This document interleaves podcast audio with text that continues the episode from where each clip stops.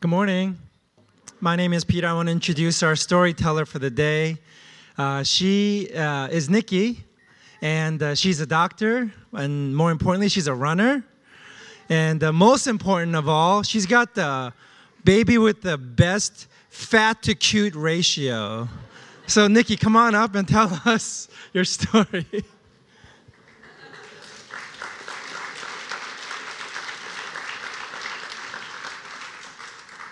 Right, thanks, Peter.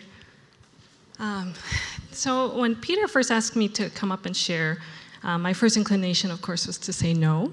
Um, and partly because I've actually, I just wanted to say thank you to everyone who shared their stories already, and I've been so blessed by so many of the stories, and especially uh, the members of the congregation who are more senior or retired. Um, I've just really loved seeing the perspective that comes with age and being able to see um, your stories of going through hard things and coming full circle and seeing what God has done. And so I felt very inadequate to share, um, but I just pray that the words I speak can somehow be a blessing and encouragement to you. So um, Peter asked me to share about um, a story of how, um, uh, how, how I've learned humility in my life. And so I thought, well, the short version is this um, humility is, uh, comes from uh, having more, one more kid than you think you can handle. um, but the slightly longer version is this. Um, so I grew up in a very close knit family. Um, I'm the second of four girls, and my parents uh, immigrated from the Philippines when they were in the early 20s. My dad came to graduate school at MIT for chemical engineering, and my mom came as a pediatric nurse, and they met in Chicago, uh, where we grew up. Um, and my parents were really loving and supportive. We were a very close family, we still are. Um, but they definitely instilled values of hard work and success and achievement. So I grew up very close, especially to my dad. Um, and we shared a lot in common. We were, diff- we were very different people, but um, we had several traits in common.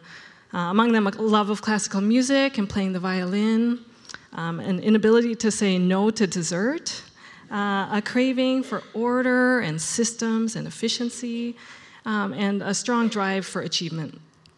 Um, so I went to college at UW, um, and that's where Jeff and I met. And then we got married when I was in medical school in Portland, and then came back to Seattle uh, to be close to family for my residency um, in internal medicine. Um, and then afterwards, I joined UW faculty, where um, I was and am still working my kind of ideal job with immigrants and refugees. Um, and so, you know, a few years ago, life was feeling pretty smooth. It was very orderly. Um, Jeff and I were living with our three girls in our dream house. It was just the right size for our family of five. Um, and best of all, we got to see my parents every week. So, my parents, when we said we were having our first baby, their first grandchild, they immediately retired. Um, and then they started coming up and they they drive from Olympia and live at our house for two or three days of the week, watch the kids while I work part time, and then drove back down. And they did that for over six years.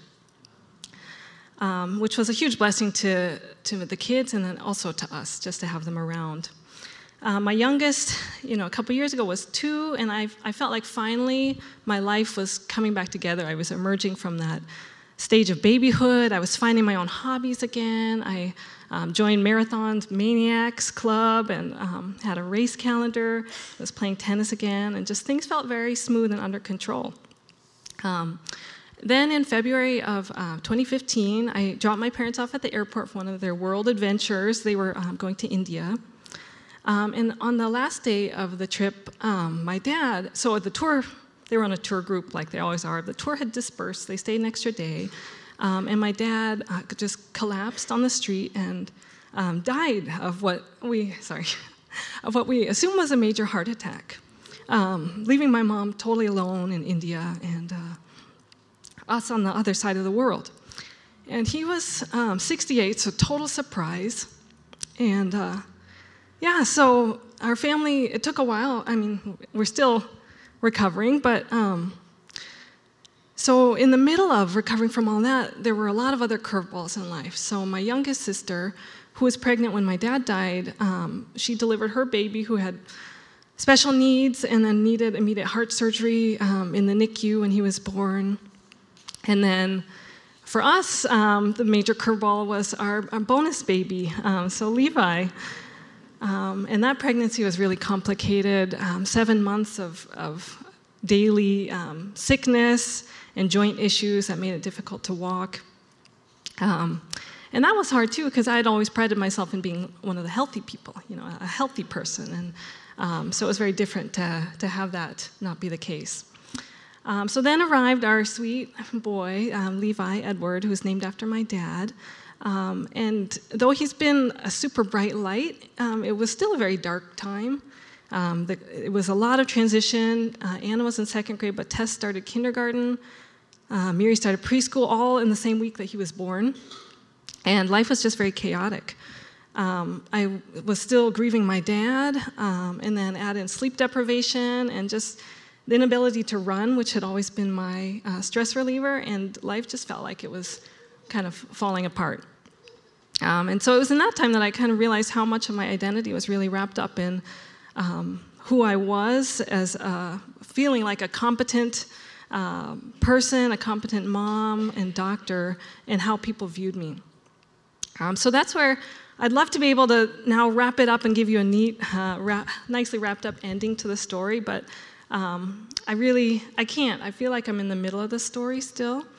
Um, I wish I could say all of those challenges, you know, I overcame and now I'm a better person, but, um, you know, by God's grace, this is the middle, and maybe one day I will. But in thinking about humility, it made me realize even if that were the case, I would be missing the point in saying, now I am a better person or I've grown so much, because really it's not about me, um, it's about the works of God being displayed.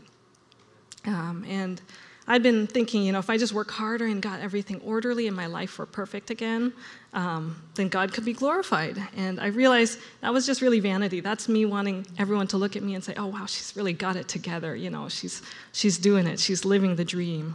Um, but instead, I just, uh, I, I'm learning to pray that God would be glorified in my brokenness and in the daily life. And so, so that's my daily prayer now is God uh, be glorified in this mess. So.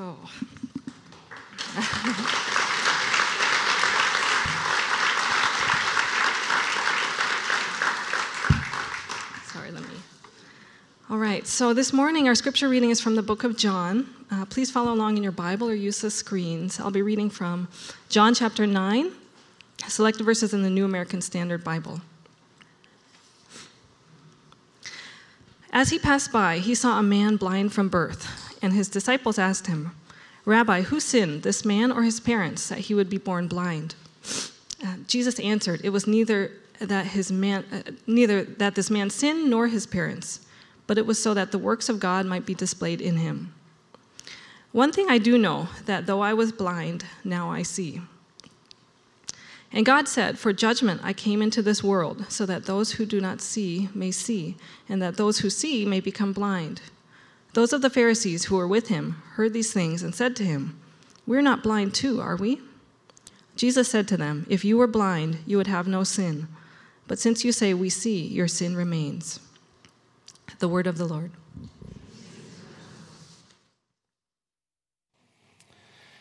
Thank you for sharing that story. Oh, man, just love that.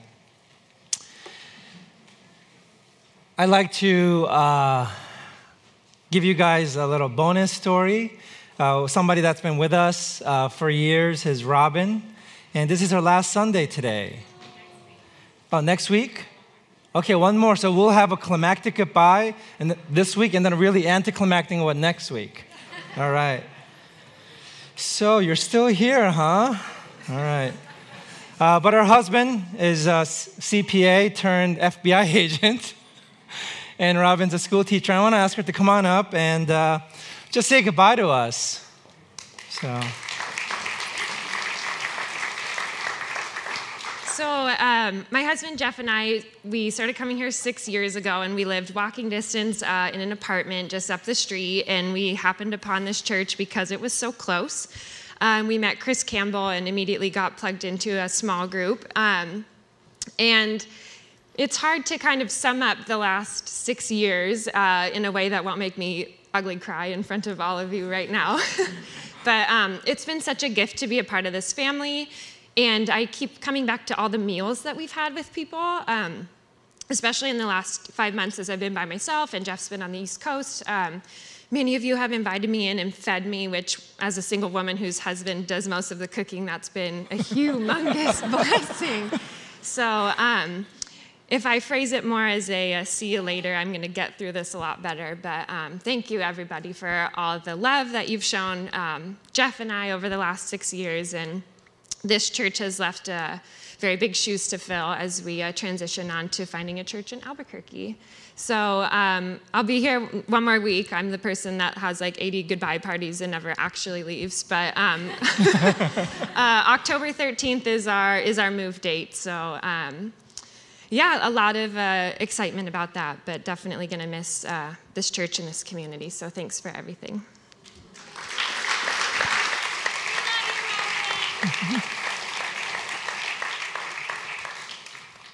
She's quite tall.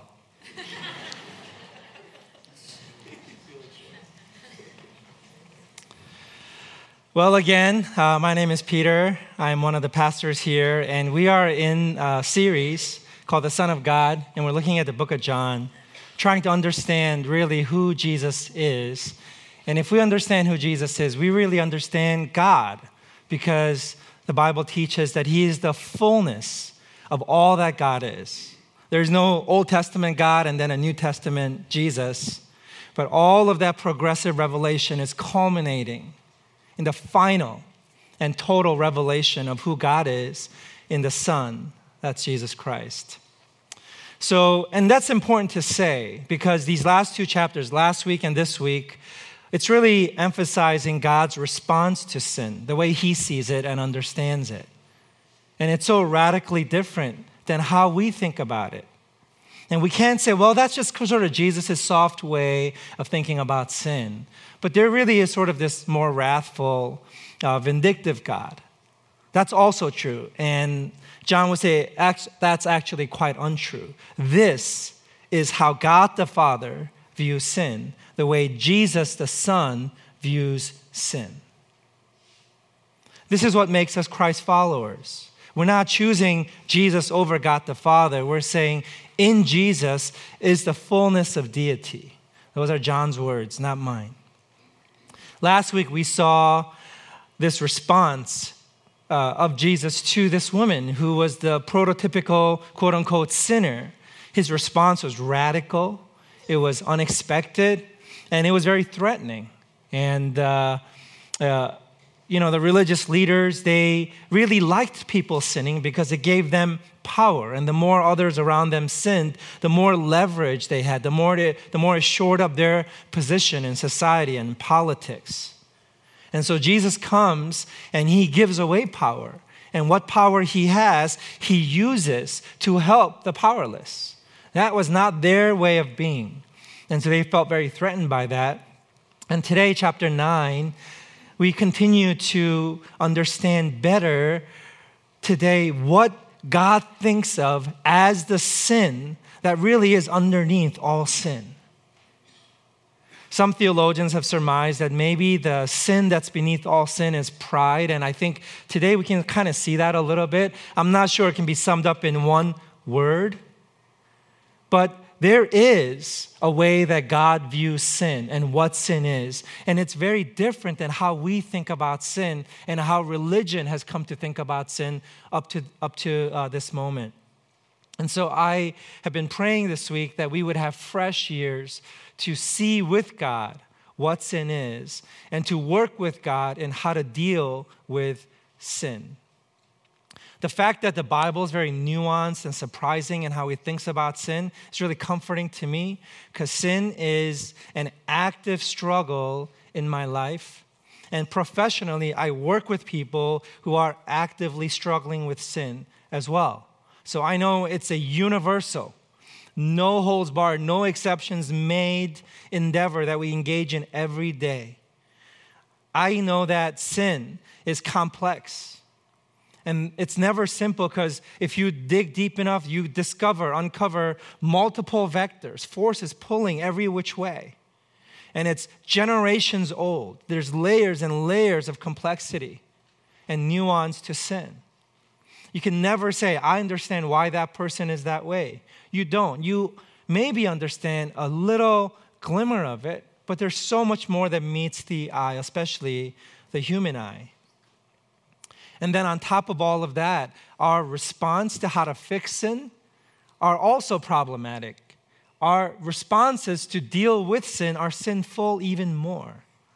And so we are pretty much trapped in this concept that the Bible calls sin. The Bible deals with sin with wisdom, with patience, mercifully, justly. And it's always and it always has the person in mind. The mercy and or justice that God employs in dealing with sin, it's never about something other than the person. God's ultimate goal is to redeem us. Eyes on the prize, and we are his prize. And that's a really comforting thought to me. I'm going to give you the sermon right now in this one sentence. Sin, sin is us being in active denial about sin. That's really the sin underneath sin. The initial first sin, that can be dealt with. That's not a problem. But the real problem starts when we lose our ability, when we lack the desire, when we willfully say, I don't sin. I have not sinned. I can see. I am not blind. And that's what we learned today that we are blind. That part is fine. That can be dealt with. But when, but when we deny our blindness and claim we can see, now we have a problem. And this is what God calls sin. And this is so important for me to say because we are an evangelical church. Part of what that means is we believe the Bible to be words of God. Right? But we as evangelicals, over the years, have come to believe that perfection is what God is looking for. That somehow we have to be good enough. And what the Bible teaches is nobody is good enough. And what God is really looking for are broken and contrite spirits, confessional people, people who will say with Him that we cannot see. And the Bible says, once, the moment you admit that you are blind, finally you're beginning to see. This is the teaching of Scripture. So the goal isn't perfection, it's confession. The goal isn't greatness, but humility. The goal is confidence, not in ourselves, but in somebody else to come and carry us all the way home. And I know this sounds simple when I say it, but this is the daily struggle for myself and all the people I've ever worked with as a pastor. Underneath our struggles is this assumption we carry, we labor under, that somehow we have to be good. Bible never says that. It says, admit you are not good, and we're already home. So let's get into it. I want to start with Matthew 13 here, because I want to give you the a little sort of broad view of the Bible's understanding of sin and how we are saved according to God. Jesus presented, this is 13, 24 to 30. Jesus presented another parable to them, saying, The kingdom of heaven may be compared to a man who sowed good seed in his field. But while his men were sleeping, his enemy came and sowed tares among the wheat and went away. But when the wheat sprouted and bore grain, then the tares became evident also. The slaves of the landowner came and said to him, Sir, did you not sow good seed in your field? How then does it have tares? And he said to them, An enemy has done this. The slave said to him, Do you want us then to go and gather them up? Now, this is where the twist is. But he said, No. For while you are gathering up the tares, you may uproot the wheat with them. Allow both to grow together until the harvest. And in the time of that harvest, I will say to the reapers, First gather up the tares and bind them in bundles to burn them up, but gather the wheat into my barn. What's the meaning of this parable? It conveys this really, I think, powerful thread in the way that God deals with us and that thread is patience and perspective, wisdom and care. Don't you know that God is working on you, but never all at once? He's always waiting for the perfect time. Just when you have the ears to hear, right when you are ready. As the Holy Spirit's been working in your life and convicting you and opening your eyes, God comes and says, Now is the time. Because He doesn't want to destroy the wheat along with the tares. So He allows things to sort of propagate in our life, even if they're not so good. He allows things to propagate in the world, even if they're not so good. Because He's patient. And He perspective. He will work all things out for the good, is the testimony of Scripture. But in His time. And so there's a tenderness and a wisdom that comes through in parables like this. Now, now um, I don't think I've ever really gone into this at this church, but this is something that's been feeding me my whole Christian life. I stumbled upon this a little bit ago. I mean, when I had just become a Christian uh, years ago, and uh, it's really helpful. 1 Corinthians 10 13 says this No temptation has overtaken you, but such as is common to man, and God is faithful, who will not allow you to be tempted beyond what you are able, but with the temptation will provide the way of escape also, so that you will be able to endure it. This is not a, uh, a thought about our ability to endure temptation or trials. This is not some um, sort of uh, cheesy way or simple, overly simplified way where nothing in life, you know, kind of a truism where uh, you won't ever have anything you can't handle in your life because God will shield you from it. That's not true at all. How then do you interpret this? What, is Paul, what does Paul mean when he says, with the temptation, he will provide a way of escape also? Is God just going to be sort of magical about this? Put this perfect hedge of protection around us at all times? Well, Paul, the same author who wrote this verse, also wrote Second Corinthians, and I think he got a little wiser by Second Corinthians. He says this For we do not want you to be unaware, brethren, of our affliction which came to us in Asia. Listen to this that we were burdened excessively beyond our strength, so that we despaired even of life. Indeed, we had the sentence of death within ourselves, so that we would not trust in ourselves, but in God who raises the dead, who delivered us from so great a peril of death and will deliver us, he on whom we have set our hope, and he will yet deliver us. Now, go back to this first one. How will God provide a way of escape? What's the way of escape? For every trial. The word temptation here, it's the word trial. They're used interchangeably in, the, uh, in these two verse, sets of verses.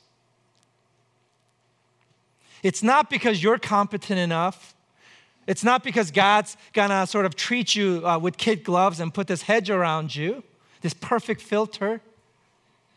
No. He's going to be there with you when life throws when life throws its worst at you. And what comes at you at times are going to be well above and beyond your strength, even to the point of death. It will be. You will not be shielded from what life has for you. However, it is by God's strength that you will be able to overcome it, not by your own. So, this is the way God understands sin that we can't overcome it. We can't fight the trials on our own but God Himself, who is able to raise the dead, will deliver us. That doesn't mean He will spare us from death, but He will spare us even from death through death, through resurrection.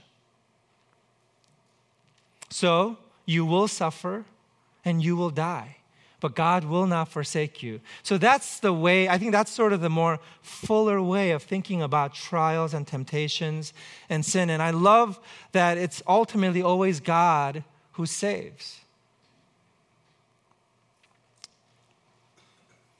Two points today non binary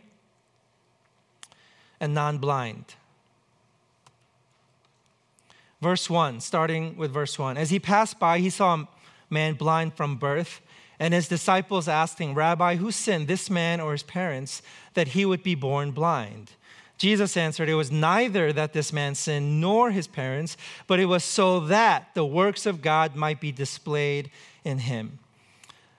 The thing I want you to notice here is how these religious leaders frame up the question. The question reveals way more than the answer, don't you think? They have this binary thinking. Well, here's this man who was born blind. Two possibilities that could explain why this man is born blind. Either he sinned or his parents sinned. Whose fault was it? That's all they know how to think. Because underneath that thinking is the assumption that some people don't sin, namely themselves.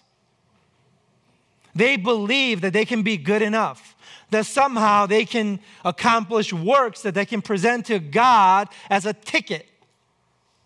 I qualify. That's how we are. This kind of binary way of looking at things is either or. You know, uh, modern day vernacular for this is we blame the, we like to blame the victim, don't we? It's a really common thing. It's kind of a self defense mechanism that we deploy. When somebody gets hurt, we want to know what did they do wrong? How did they provoke it? What did they say? What did they not do? What were they not aware of or cautious about? It's got to be their fault somehow. And we do that because if we can find out whether it was them or their parents or their friends or what, then maybe we can stay, stay clear of it. Maybe there's a formula to this after all. Maybe we have some semblance of control. Me or them? We got to go on a witch hunt. We reflexively think in terms of fault and blame, good and bad. Jesus doesn't answer within their framework. Do you see that? It was neither that this man sinned nor his parents. He's out of their framework now. And then, completely out of nowhere, a thought they did not have. These professional religious people completely didn't think about God. But it was so that the works of God, wait, who? The works of God might be displayed in him. Oh, wait, you mean this whole life thing is about God and not me? It's not about me being pristine, but it's about God being lifted up? That's what religion is about?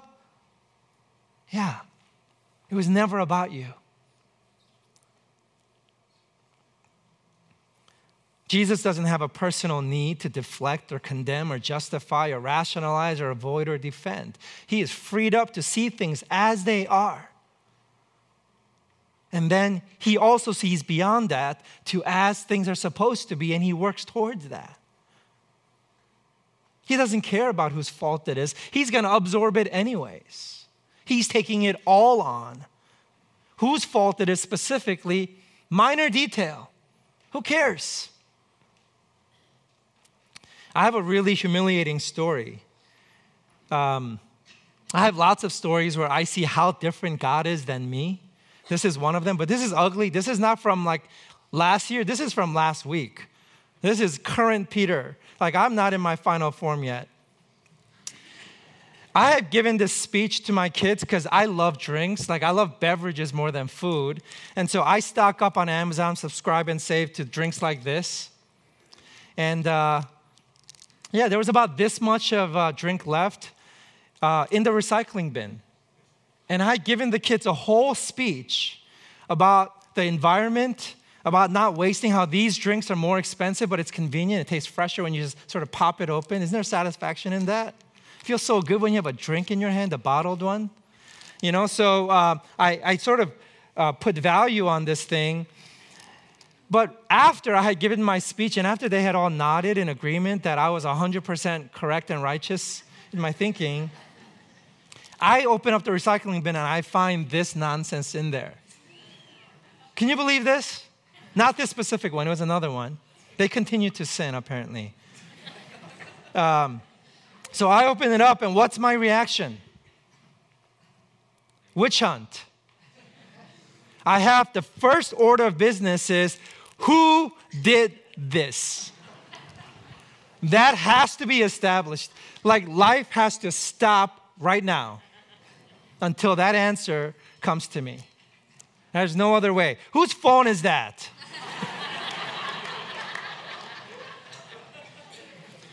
so I call out all the kids. They're all in front of me, shaking in their boots. No, they're not afraid of me at all. And I said, Whose is this? I pulled it out and uh, I put it in front of one of them who, whom, whom I suspected. And I said, It's still good, it's been sealed, so I'd like you to finish it. It's from the morning, it was the evening, right? So she drank it, and then she said, But dad, after breakfast, I was leaving for school. You grabbed it before I was done, and you put it in the recycling bin. and then I remembered. and then the other three kids all piled on me. Your fault. It was you. You're the criminal, not us. This one is 100% on you. Now, the point of the story is not that I'm a bad guy. The point of the story is we are all bad. I blame them, they blame me right back. It is a wonderful family culture I've created for, my, for us. I'm a really good dad, really. That's my framework. That's the only way I know how to think. Because I have to protect myself, I have to control my world. Don't I? And that's my version, but you got a version. But non blind, non blind. Verse 25b, we're getting specific here. One thing I do know that though I was blind, now I see. And then verse 39 Jesus said, For judgment I came into this world. Now, what's this judgment? Because the New Testament uses words like this, and we have to really kind of understand it competently, or we're going to misuse it. We're going to apply this in the wrong way to who God is. So, listen. For judgment I came into this world, so that those who do not see may see. Now, check this out. When God judges us, the blind see and the sick are healed, and the lame walk, and the dead are raised to life. This is the healing effect of judgment when God does it. When I judge, people die. People are condemned, demeaned, belittled. But when Jesus judges, what happens? So that those who do not see may see. That's amazing. When God judges, we heal. Remember that. Next time a non Christian says, But don't you believe in a judgmental God? You say, Thank God I do. Because when He judges, I'm healed. You want God judging you, you need God to judge you. Judgment by God is life unless, of course, you belong in the second category, and that those who see may become blind. That's not Jesus being paradoxical or contradicting. It's a way of saying this. Those of the Pharisees who were with him heard these things and said to him, We are not blind too, are we? Jesus said to them, and this is the key key sentence here. If you were blind, or rather, if you knew you were blind, if you confessed you were blind, if you admitted you were blind, you would have no sin. Think about that. Why would they have no sin if they admitted they were sinful? Because as soon as you admit it, God's judgment takes care of it, because God's judgment was what? Poured out on Christ for the healing of the nations, scriptures teach us. So if you admit that you are sinful, you're all good. Jesus covers you. But since you say we see, your sin remains if you are in active rebellion or denial about your sinfulness and your need for a Savior outside of yourself, that is the sin that keeps you outside of the much needed judgment of God that can heal you.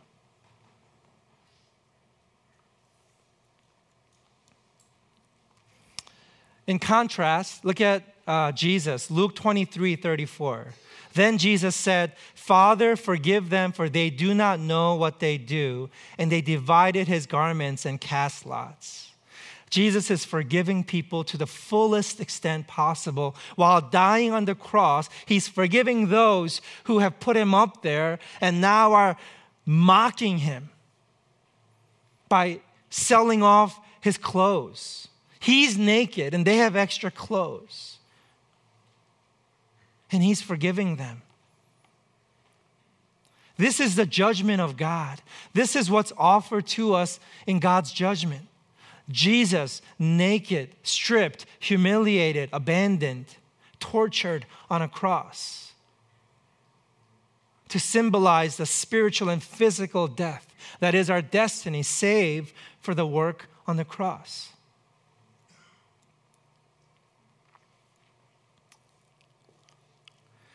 Psalm 139, 23 says this Search me, God and know my heart. Test me and know my anxious thoughts. If there see if there is any offensive way in me and lead me in the way everlasting.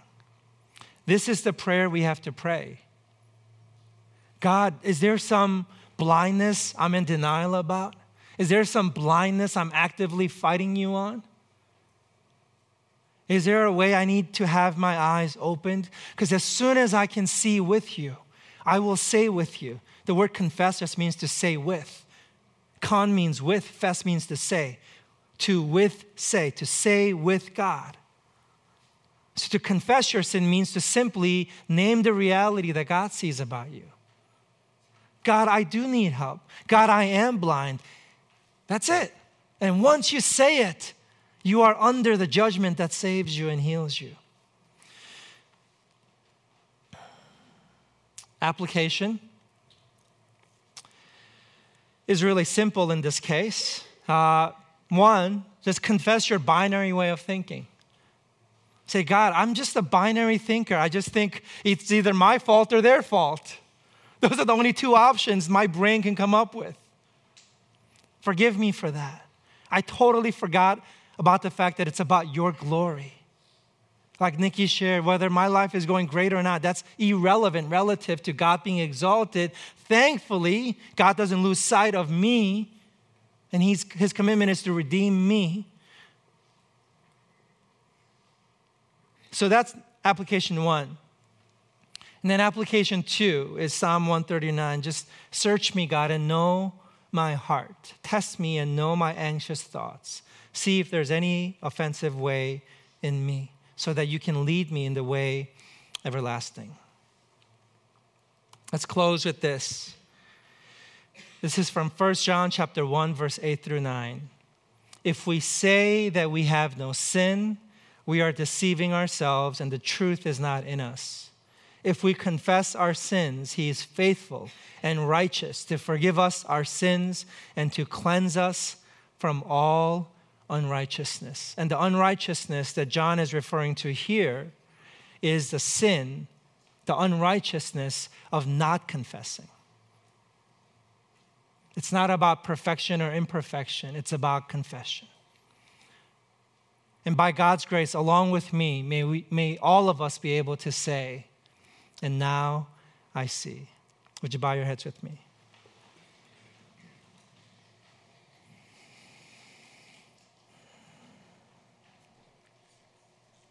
God, we thank you for your judgment, which seeks to save us or to condemn us if we refuse to confess. So, God, search our hearts, know our anxious thoughts, know the fearful places from which we come, and lead us in the way everlasting. In Jesus' name we pray. Amen.